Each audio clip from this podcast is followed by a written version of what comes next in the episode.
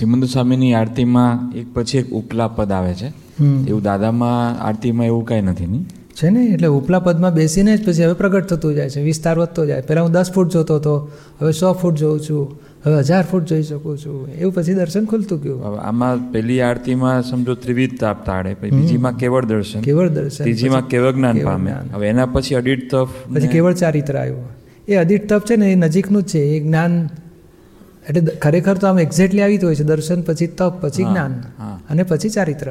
હા. પણ આ ચારિત્રને લાવવા માટે કીધું ભાઈ આ તપ થશે તો પછી તપનું ફળ દર્શન ગુણ્યા જ્ઞાન તપનું ફળ જ્ઞાન પ્રગટ. અનુભવ દશા આવે છે. તો અનુભવ ગુણ્યા દર્શન એટલે ચારિત્ર. એટલે તપ પછી ચારિત્ર આવે છે બરોબર. એટલે બરોબર છે. બહુ આ તો બધું મેળ બેસાડવો પડે પ્રાસમાં. અને આ દાદા પામે એટલે મહાત્મા માટે વાત છે કે કયું?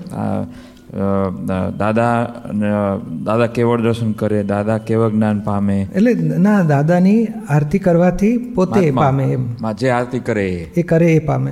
અને શ્રીમદ સ્વામી પણ એવું જ? એવું જ પોતે જ પામે છે. પોતે જ પામે એમના માટે પોતાના માટે આ એવા દશામાં છે તું દાદા કહે છે ને તું મને બાપા જોડે ઓળખીશ તો બાપા જેવું તને ફળ મળશે. દાદા જેવો ઓળખીશ દાદા જેવું. તું જ્ઞાની તરીકે ઓળખીશ તો જ્ઞાની જેવું ફળશે. કે ના સંત પુરુષ લાગે છે તો સંત જેવું ફળ મળશે. અને કેવળ જ્ઞાનની નજીક પહોંચેલા એવું માનીશ તો એવું ફળ મળશે. કારણ આ કાળમાં કે નાપાસ થયેલા તીર્થંકર જ કોણ કહે છે? હવે સીએ નાપાસ થયેલો હોય બાર વખત બેસીને તો ભાઈ સીએ જેટલું નોલેજ હોય કે ના હોય એને? શેનો બાપ જેવું અરે બહુ હોશિયાર હોય પણ નાપાસ થયો પરીક્ષામાં લોકોની પરીક્ષામાં નાપાસ થયેલો છે. એની પાસે જ્ઞાન તો પૂરેપૂરું છે જ ને.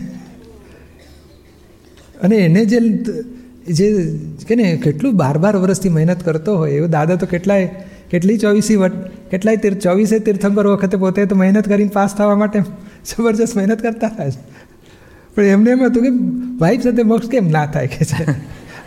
અરે, એવું તો કંઈ આત્માને નડતું હશે. પણ એનું કંઈક લિંક નહોતી મળતી. સ્ત્રીઓનો કેમ મોક્ષ ના થાય? તમે કેમ મૂક્યું આવું અપવાદ? આવું કેમ? સ્ત્રીઓ આત્મા છે તો પછી એમાં આત્મા રૂપે તમે જુઓ છો તો મોક્ષ કેમ ના થાય? તો ભગવાનની વાત વ્યાજબી છે કે ભાઈ બારસો માઇલવાળો કંઈ વહેલો નહીં આવે સેન્ટરમાં? છસો માઇલવાળો વહેલો આવશે, ત્રણસો માઇલવાળો એથી વધારે વહેલો આવશે, પચાસ માઇલવાળો સાવ નજીક જ કહેવાય. આ મોહની, મોહના આવરણ એટલા બધા છે તો નડશે ને. પણ જો એવું કંઈક વિજ્ઞાન હોય તો પછી મોહના આવરણોથી પોતાને જુદો બનાવે ને પેલો નિકાલ કરે તો મોક્ષ થઈ શકે. એકાવતારી તો થઈ શકે. એટલે એ બહુ ઊંચી દશામાં પહોંચેલા હતા. અને હવે એવા અત્યારે તો પૂર્ણ દશામાં પહોંચ્યા છે. હવે એ રૂપ આપણે જોતા એમની જો આરાધના થાય, તો આપણું તે રૂપ થતું જાય. આ નિયમ જ આવો છે. જેને ભજે ને તેવો પોતે થાય. બારવટિયાને ભજે તો બારવટીયો થતો જાય. ને બારવટિયાની કોલેજ હોતી નથી કે આવી રીતે ઊભો રાખો, આવી રીતે વાત કરવી, આવી રીતે પડાવી લેવું, પછી આવી રીતે મારીને કાઢી મૂકવું. એવું કંઈ વર્ણન હોતું નથી. એ જોઈને શીખી જાય. એટલે દાદા કહે સિગરેટ ગજવા કાપવાવાળો એક્સપર્ટ બનાવવો હોય, તો એને શું કે, શીખવાડે? તો કે હું એને શીખવાડું. તો ગજવા કાપવાનો એક્સપર્ટ હોય, એને શરણે જા. અને એક બે સિગરેટ ફર્સ્ટ ક્લાસ એને ભાવ ગમતી હોય એવી રાખવાની. અને આમ જરા મૂંઝાતો હોય ને તો સિગરેટ ધરવાની લાઇટરથી સળગાવી દે એની આંખમાં જોયા કરવાનું. એની કૃપા તારામાં ઉતરશે ને તો બારવટીઓ થઈ જશે. ચોર થઈ જશે. એટલે આમ આંખો ફાડી ફાડી નહીં જોવાનું પેલું ચીડાય પાછો. આમ સાધારણ નજર રાખ્યા કરવાની કે એની આંખોમાં. અને બીજું શું, એ જ્યારે કંઈ કોકનું ગજુ કાપતો હોય ને તો એને સૌ જોયા કરવાનું કે કેવી રીતે કર્યું, શું કર્યું, બસ. એ જોવાથી બધું પ્રગટ થઈ જાય.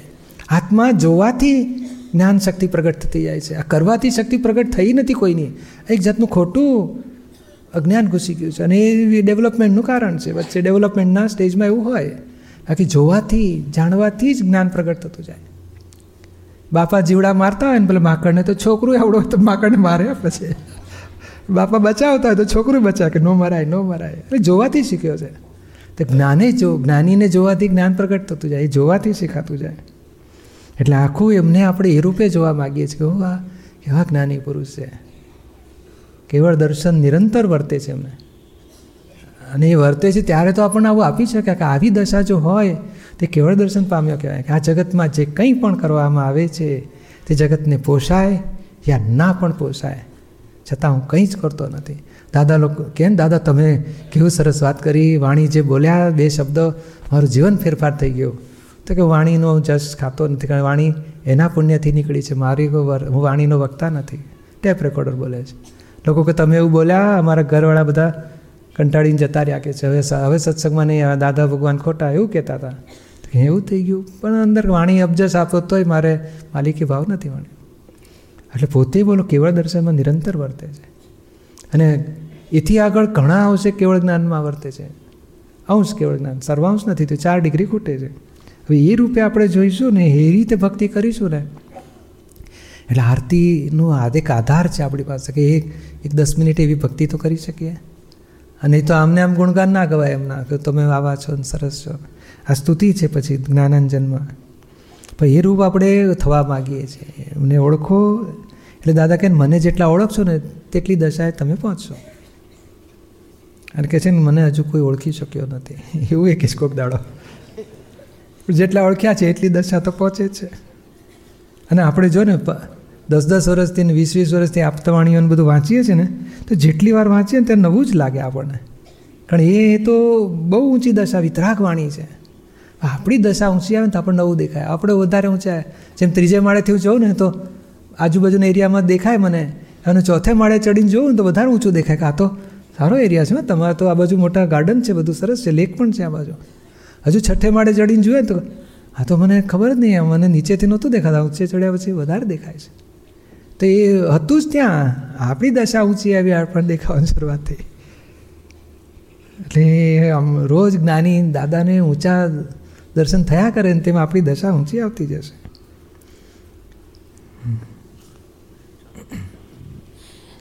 દીપકભાઈ સ્વસંવેદન શક્તિ આપણે વાત કરીને તો બહેનોમાં પણ આ રે? કારણ કે એને તો એટલો બધો મોહનો ભાર અનુભવ થાય છે ને. જો સૌથી વધારે બોલો, આ વખતે બહેનોની શિબિરમાં ચાર હજાર બહેનો આવવાના છે. એટલે કંઈક એને સ્વાદ આવે તો દોડીને આવતા હશે ને. મેં તો કહેશે હું રેશનિંગની લાઈનમાં ઊભી રહીશ હું ત્યાં ના આવું કહેશે એને અહીંયા સસ્તું મળે છે, કામ લાગશે એવું હોય ને. પણ જો એને આત્માનો મોહ જાગ્યો ને, અને આ કેટલો સંસાર પડતો મૂકીને દોડીને આવે છે ને. અરે કેટલી અમેરિકાની બેનો બોલો, ધણીને એક મિનિટ પડતો ના મૂકી શકે, તે પાંચ પાંચ દાડા મૂકીને આવે છે, એકલી. એ કેટલો મોટો મોહ ઓછો થયો? ના કહેવાય? પડતો એટલે એ પછી શિબિરમાં આવતા જ હોય છે. પણ છૂટા પડવા મહા મુશ્કેલ. આરતીમાં કે પછી બે જણા હાથે આરતી કરે.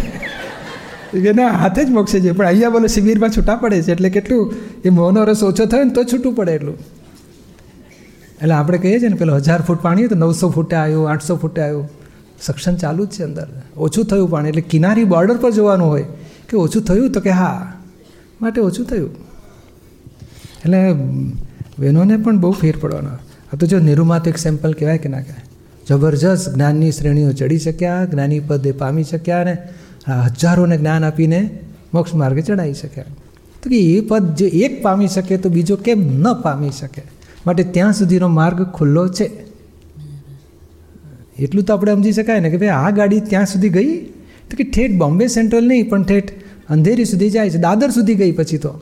હે, તો પછી દાદર સુધીનો રસ્તો ખુલ્લો છે. એ તો પછી આપણે કેમ ના જઈ શકીએ અહીંથી? એટલે આપણું આપણી, આમાં કેવું છે આપણી તમન્ના હોવી જોઈએ. મારે પ્રાપ્તિ કરવી છે એની. દિવસ, રાત એ ઝંખના હોવી જોઈએ.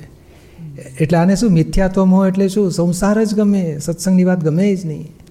આ મિશ્ર મોહ એટલે સત્સંગે ગમે અને સંસારે ગમે. સંસારમાં હોય ને ત્યારે એમાં એકાકાર એ ઝાપટ ઝુપટ, હા, તે રોટલી બનાવે વાસણ ઘસી નાખે, ફટાફટ.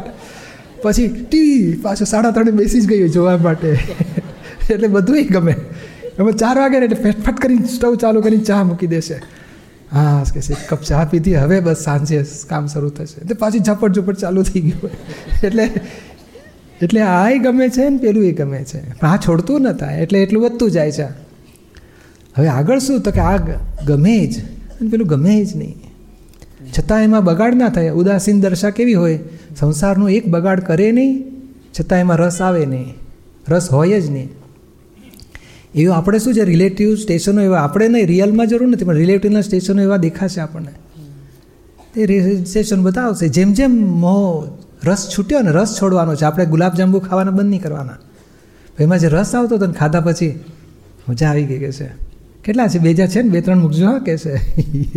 એ રસવાળો. રસ અંદર શું? નિરસ થતું જાય. અને આત્માનો સુખનું કિંમત વધતી જાય. કે આ તો રિલેટિવ સુખ. પૂરું થઈ જશે. આ રિયલ સુખ અવિરત રહેશે. પછી બીજો એવો એ પ્રશ્ન હતો. કે જેમ બારવટિયાનો આપણે જે દાખલો લઈએ છીએ ને કે તું એમની આંખોમાં જઈને જોજે એ કેવી રીતના કરે છે તો એની ડિરેક્ટ કૃપા તને મળશે એમ. તો હા આંખો એક આત્મા સીધો પ્રગટ થાય છે ત્યાંથી. આંખો એવી છે ને આત્મા સીધો પ્રગટ થાય છે એટલે એ દર્શનનું બહુ મોટી કિંમત. હવે બારવટિયાનું પણ એ દર્શન જ દર્શન જ કહેવાય ને પણ એને એ શક્તિઓ પ્રગટ થાય. વાંદરા નિધિ ધ્યાસન કરો ને એની આંખોમાં તો કુદવાની શક્તિ પ્રગટ થઈ જાય. બધી બધી શક્તિઓ છે ને. આત્માની વિભાવિક શક્તિ છે, આ બધા આત્મા જ છે. એ વાંદરું હોય કે બિલાડી હોય. નથી ઘણા તાકીને બેસી રહેલા ના, બિલાડીમાંથી આવ્યો લાગે છે એ શક્તિ એના પ્રગટ થયેલી હોય. એટલે એકચ્યુઅલી કેવું છે કે કૃપાપાત્ર થવા માટે એક એટલે એ લિંક નથી બેસતી કે એ કેવી રીતના કરે છે એટલે આમાં શું ટૂંકી કરે છે જોયા વગર? એ કેવું છે કે એને એટલે આપણી જો દાદાની ભાષામાં કહીએ આજ્ઞા પાડે એટલે રાજી થાય દાદા. હા. રાજી થાય એટલે કૃપાપાત્ર થઈએ. કૃપાપાત્ર થતો થતો સો ટકા થાય એટલે કરુણા અભેદતા કારુણ્યતા રહી પ્રાપ્ત. અભેદ થયો દાદા ભગવાન જોડે. એટલે આ રસ્તો આ છે કે એ રાજી થાય એવું કર. એટલે સિગરેટ ધરી એટલે રાજી થાય. હા. પગ ચંપી કરી આપે. માથાને ચંપી કરે ટપા ટપ ટપલી મારે ને ગોળ ગોળ. એવું આમ ઘસી આપે ને મા પેલો બસ ખુશ થઈ જાય એનો. એટલે ખુશ કરે ને રાજી કર રાજી કર પછી કૃપા પાત્ર થાય. એની દ્રષ્ટિ કૃપા એટલે શું? શક્તિ છે. એ શક્તિ પોતાની આમ આ વિભાવિક શક્તિ એવી છે ને એ ટ્રાન્સફર થાય છે અને પેલામાં પ્રગટ થાય છે આવરણ તોડીને. એટલે આ દર્શન કરવાથી જ એને તે પોત આમ પેલો કે ના આમ આ આ- આ છ છોકરા છે ને એમાં આ છોકરો મારા જેવો થઈ શકે એવો છે. આમ એની નજરમાં આવે. અને પછી પેલો રાજી રાખતો હોય એને કયા પ્રમાણે ચાલતો હોય એને એની અને એકાદ સેમ્પલ એ લઈ આવે ને કે આવી રીતે ફટ કરીને કાપીને લઈ આવ્યો તો કે તું બરોબર છે મારો ચલો બરોબર છે ઉસ્તાદ ન ચેલો આવો જ હોય એમ ખુશ થઈ જાય ઉસ્તાદ. એટલે એની કૃપા ઉતરતી ગઈ તો એને એક્સપર્ટ થતો જાય. અને એને એને પણ એને કોન્ફિડન્સ પાવર વધતો જાય કે ના મને કહ્યું છે સરસ થશે તારાથી તો હું કરી શકીશ. અને આ બીજાને કહે છે થોડું થોડું સેવા કરો, બરાબર કહે છે. ચંપી પર, પછી તારી પર કૃપા ઉતરશે એવું એ શબ્દો ના હોય એની પાસે, પણ કહે છે, તું બરકત વગરનો છે કે છે. ચાલ, હટ કીધર તું નીચે આય. અને પહેલાંને કહેશે તું ઇધર આવો. અમારે ચાય લેકે આવો. ચાય બનાવો અમારે લીએ. તો બનાવે ફર્સ્ટ ક્લાસ ખુશ થઈ જાય એટલે શું એને રાજી રાખે છે? રાજીનું ફળ કૃપાપાત્ર થતો જાય. એટલે રાજીપો કહેવાય. અને રાજીપો કહેવાય દાદા કહે છે ને, તમે કોઈને દુઃખ આપો તમે રાજી ના થાય. તમે કોઈના દોષ જોયા કરો, રાજી ના કોઈ ધાર્યું કરીને દુઃખ આપો, કચડીને દુઃખ આપો, રાજી ના થાય. માર્ક એટલે જેમ ઠંડી વધે ને, તો પારો ઉતર્યા કરે. ગરમી વધે તો પારો ચડ્યા કરે. એવું આપણા કસાઈ વર્તન થાય તો પારો પછી રાજીપાનું ઉતર્યા કરે. અકસાઈ જાગૃતિપૂર્વકની વધે વર્તન, તો દાદાનો રાજીપો વધ્યા કરે. બીજા શબ્દમાં આજ્ઞા પાળ્યા કરો તો રાજીપો વધ્યા કરે. આજ્ઞા પાળવાને લોચા મારો પોલ માર્યા કરો તો રાજીપો ઘટતો જાય. એ થર્મોમીટરને કહેશે તું પારો નીચે નહીં ઉતારવાનો ઉપર ચડાવજો. એ ના એ ઠંડી થઈ એટલે ઉતરવું જ પડે મારે. એવું કે અમારો રાજીપો ઉતરી જાય. અમારે ઉતારવો ના પડે. અને આપણે આપે દાદાનો હુક્કો ઘણી બધી વાર ભર્યો કે આપ્યો હશે. ત્યારે આપે પણ જોયું હશે આંખોમાં કે શું? હા એટલે એ તો હવે એની મળે સેજા સેજ એક વખત બનેલું. પેલું દર્શન કરવા દાદાને શું પંગોએ અંગૂઠે વિધિ કરતા તે દાડે. આખી વિધિ થાય દાદા, તે બે જણા હોય કાં તો ચાર જણા હોય. તો એક દાડો ત્રણ હતા ને. આમાં શું હોય કે પેલા અમે બધા વહેલા આવી ગયા હોય, ઘણા બધા ચાર, પાંચ, સાત જણા. એ પછી જેમ જેમ કોક આવે ને તો દાદા વિધિ કરે નહીં તો બીજા બે જણાને બોલાવી લે આવી જાઓ વિધિ. તે એક પગ ખાલી હતો. તો હું ખૂણામાં બેઠો તો ત્યાંથી કૂદ્યો. કૂદ્યો એટલે શું? ઝપાટામાં ચોપડી બાજુ મૂકી જલ્દી જલ્દી જઈને દાદાને અંગૂઠે માથું અડાડ્યો એટલે ઘૂંટાણે માથું અડાડ્યો એટલે દાદા એમ જોયું, પછી વિધિ કરી આખી. પછી પૂરું થયા પછી જઈ સચ્ચિદાનંદ કહે, એટલે બધા ઊભા થાય પોતાની જગ્યાએ બેસે. પછી મને કહે છે, અહીંયા કે છે આ કૂદીને આવ્યો તું. અમારો ઉપયોગ હલી જાય આખો, કે છે. અને આ વિધિ કરતાંય અમારા આંખના દર્શન કરે તો બહુ ઊંચો ઉપયોગ હોય. એ ખરા દર્શન કહેવાય. કે છે, આ સેજા સેજ મળે તો બરાબર છે. ખુદા ખુદ ઇમોશનલ નહીં થઈ જવાનું કે છે. અને પેલું સહજ દર્શન રાખવાના આંખે આંખ જોવે ને પછી એવા જ એ દાદા ભગવાનના પૂર્ણ દર્શન થાય કે છે. હવે બે શબ્દ એમણે કીધા પણ તે દાડાથી પેલું આમ કહે ને કંઈક એટલે રાજી કૃપા જ કહેવાય ને કે આવી નાની સાદી વાતમાં કે એમને કશું બીજા કોઈ હોય ને વડીલો હોય, કોઈક મોટા, ને મોટા વડીલો હોય છે ને આમ પગે લાગે, આમ માથું આમ ધબાક કરીને મૂકે ને, દાદા અક્ષરે ના બોલે. અને પછી ઊભા થાય ને તો ગોઠણ હાથ મૂકીને કારણ સાધારણ પ્રોબ્લેમ એટલે ક્યાંક તો ટેકો લેવો જ પડે. તો જે નજીક દેખાય એની પર ટેકો લઈને ઊભા થઈ જાય બિચારા. દાદા અક્ષરે ના બોલે. અને આ તો કેટલી ઊંચી વાત આપી કે આ આંખના દર્શન કરે છે, બહુ ઊંચા દર્શન મળશે ને ત્રણસો સાહીઠવાળા ભગવાનના દર્શન થાય કે છે. એટલે એ કૃપા છે, એમની નાની નાની વાતમાં, સાવ નાનકડી વાતમાં ટકોરો એમની હોય છે ને, એ જ એમનો રાજીપો આપણી પર છે એવું બતાડે. એનું ફળ પછી, અને એવી એમની આશીર્વાદ હોય છે કે એ શબ્દ પણ એવો હોય છે કે ઉગી નીકળે. એ થઈને ઊભું રહે આપણું. આપણે કરવું ના પડે. મને કહ્યું તારે દીપક સાથે વાતો કરો તો ચાલી ગયું ચાલો. અવિરત ચાલ્યા જ કરે. બંધ જ ના થાય. ગમે તેવું ઊંધું ચતું થાય ને તો કે શું દીપક, આ શોભે આપણને. થઈ પણ એ છૂટો છૂટો છે એકાકાર થઈ જ ના શકે. એટલે કેવી કૃપા છે એમની. એ જ સિદ્ધિ છે એમની.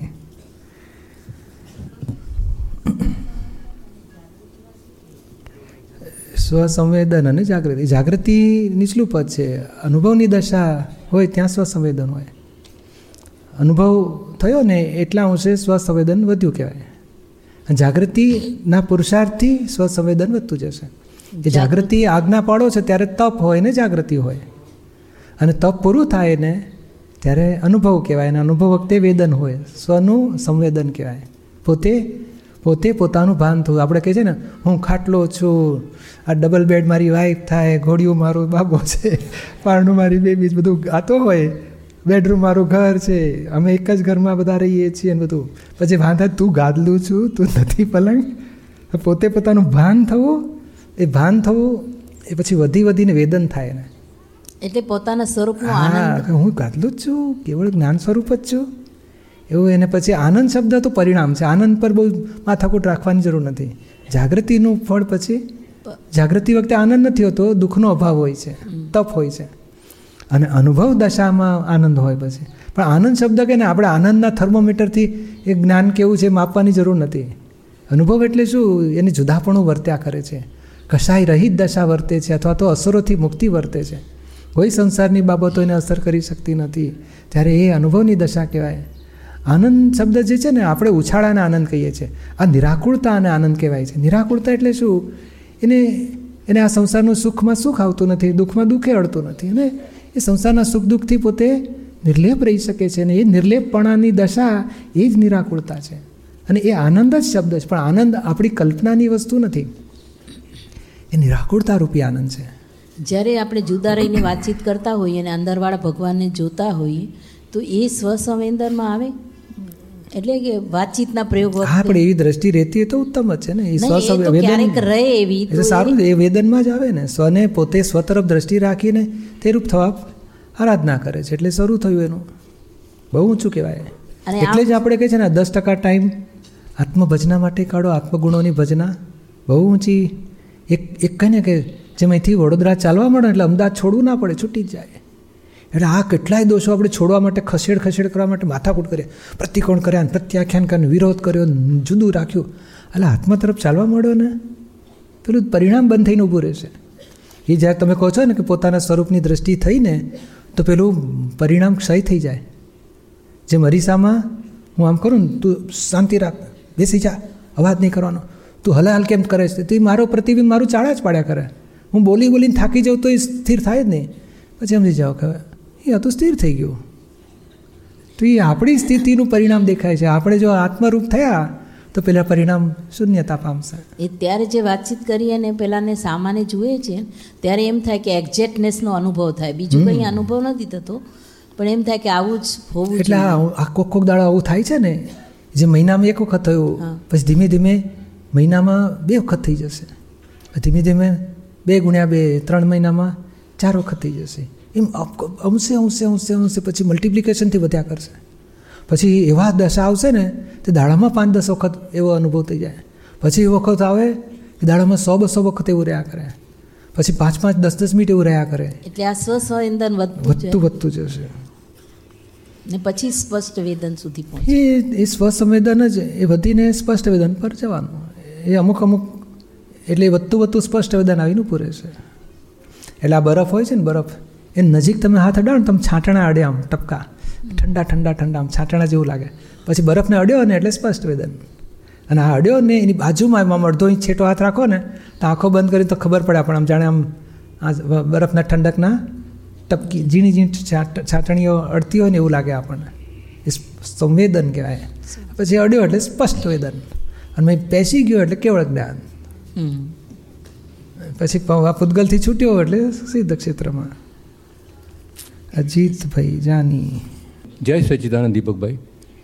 આપણે આગળ કહ્યું, એમાં એના અનુસંધાનનો સવાલ પૂછતા પહેલાં, જ્ઞાનીના આશીર્વાદ મળે, તમારા પણ આશીર્વાદ મળે, અને અમે લોકો કંઈક પામીએ એવા કૃપા કરજો. આરતી વિશેનો એક પ્રશ્ન હતો. આરતીની વિધિમાં નીચેની બે ક્રિયાઓનું શું મહત્ત્વ છે? પહેલી ક્રિયા છે આરતી કરવી, અને બીજી ક્રિયા છે આરતી લેવી જેમ કે થયેલી આરતીની થાળી ઉપર બે હાથ ફેરવી માથા ઉપર ફેરવવા. યોગ્ય સમજણ આપશો? એટલે દાદાને વખતે આવું થતું હતું. આરતી કરતા હતા. એ આરતી કરે એટલે શું દાદા? ન તો જસ્ટ આપણે કેવું બનતું તે વાત કરીએ. એ વખતે પેલી ફૂલની પ્લાસ્ટિકની છાબડીઓ હતી. તો હું પેલા ફૂલો બોલો લઈ આવું. તે વખતે એટલું જ કામ મારે. બીજું આવડે નહીં નાનો હતો તે. તો ફૂલો લઈ આવે. એને પેલું હજારીના ફૂલ આ પીળા હોય છે ને ગોંડો કે છે એ બધા છૂટા પાડી તાંતણા પછી છાબડી ભરી રાખવાની, એક અને બે બે છાબડી. પછી પેલી સિમંદર સ્વામીની આરતી થાય. તે દાદા ઊભા રહીને પછી કે છે, આખા બ્રહ્માંડના પંચપરમેષ્ઠી ભગવંતો, દેવદેવીઓ બધાને અમે આ નમસ્કાર પહોંચાડીએ છીએ. આરતી બધા, બધાને પ્રાર્થના પહોંચે છે ને પછી એ ત્રીજી, ચોથી આરતી થાય ને ત્યાં સુધી દાદાની વિધિઓ ચાલતી હોય પછી એ ફૂલો દાદા બધા ઉપર નાખે કે આ બધા મહાત્માઓને એમના આશીર્વાદ, બધા પંચપરમેષ્ઠી એટલે તીર્થંકરો પછી આચાર્ય ગણધરો, આચાર્ય મહારાજો, સાધુ ભગવંતો, ઉપાધ્યાય ભગવંતો, પછી કેવડીઓ, દેવદેવીઓ, શાસન રક્ષક દેવદેવીઓ બધા, બધાના મારા દર્શન, બધાની પ્રાર્થના કરીને પછી એ ફૂલો તમને આશીર્વાદ રૂપે નાખીએ છીએ. એવું પહેલું સિમંદર સ્વામીની આરતી વખતે થતું. પછી બીજી દાદાની આરતી શરૂ થતી. દાદાની આરતી થાય ને, તે વખતે ત્રણેય દીવા, બે દીવા આરતી ત્રણેય બોલાતું હતું. પછી તે લગભગ આખું પાછું એવી રીતે જ વિધિ દેખાય. હવે અંદર એમને શું બોલતા હશે આપણને ખબર નથી, પણ કે અમે દેવોને બધાને પ્રાર્થના કરીએ. તે બધું આખા બ્રહ્માંડનું થાય ને પછી આ બધા દેવદેવીઓની પ્રાર્થનાવાળી થાય. અને પછી એ એ બીજી છાબડીમાંથી પછી દાદા બધી પ્રાર્થના કરી અને પછી બધા મહાત્મા નાખે કે આ સંસારના વિઘ્નો, એટલે બેઉ ભાગ હતો. એક કે એમના આશીર્વાદ ઉતરે અને આ સંસારના વિઘ્નો, મુશ્કેલીઓ બધી દૂર થાય. એ રીતે બધા ફૂલો છાંટે અને પછી ત્રી, ત્રીજી કે ચોથી આરતી બોલાતી હોય ને પેલું સવાર સમય આપણું સ્વચારિત્ર લે ત્યારે દાદા બેસી જાય પલાઠી વાળીને અને આમ બેસી ગયા હોય. પછી લોકો બધી આરતી પૂરી થાય, પછી દાદાને આરતી આપતા હતા. તે આરતી આમ આમ કરીને આપે. હવે એનું કંઈ બહુ મહત્ત્વ એટલે રહસ્ય બહુ પણ મને એવું સમજાયેલું છે કે તમે જે રૂપ છો તે રૂપ અમે થઈએ. એવી એમાં ભાવના છે. એટલે ભગવાનને અડતા હતા. પગે અડીએ. પહેલાં આમ કપાળે ચડતા દાદાને. આમ આમ કરી અને પછી કેટલા અંગૂઠે અડે? પછી દર્શન કરીને પોતાની જગ્યાએ બેસે. પછી બીજો આવે, દાદાને આરતી માથે અડાડે, પછી પગે લાગે અને પછી પોતાની જગ્યાએ બેસે. પછી આમાં સૂક્ષ્મ કે તમે, તમારું ભાવ મન ખલાસ થયું, તો અમારું એવું થાવ ખલાસ. એવું છે. તો તમે આત્મારૂપ થયા, અમે આત્મારૂપ થઈએ. પણ હાડવાનું મળ્યું ને કે જ્ઞાની પુરુષને ચરણ સ્પર્શ મળે ક્યાંથી કહે છે?